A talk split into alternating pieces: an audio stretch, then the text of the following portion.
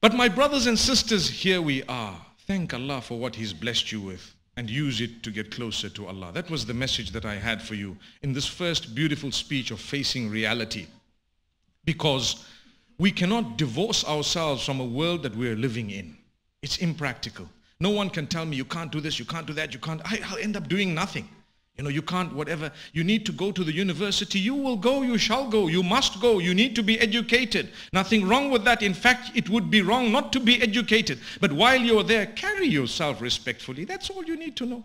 I need to do the right thing. I need to have the right company. I need to be focused on what I'm here for. And that's it. And, and then you, you may achieve more than people who ever, ever thought you would. Subhanallah. I've had some who've come out with amazing results. And they're doing tremendous work. Yet to get to the university was a big struggle because of the people around them.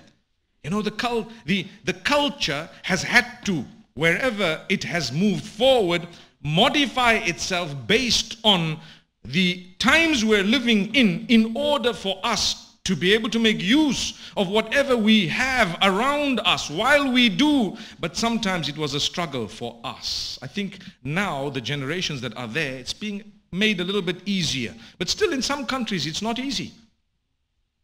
Imagine the daughter comes about and says, you know what, I need to go to school. I need to go to high school. In some countries, they'd probably tell you, are you crazy? Are you mad?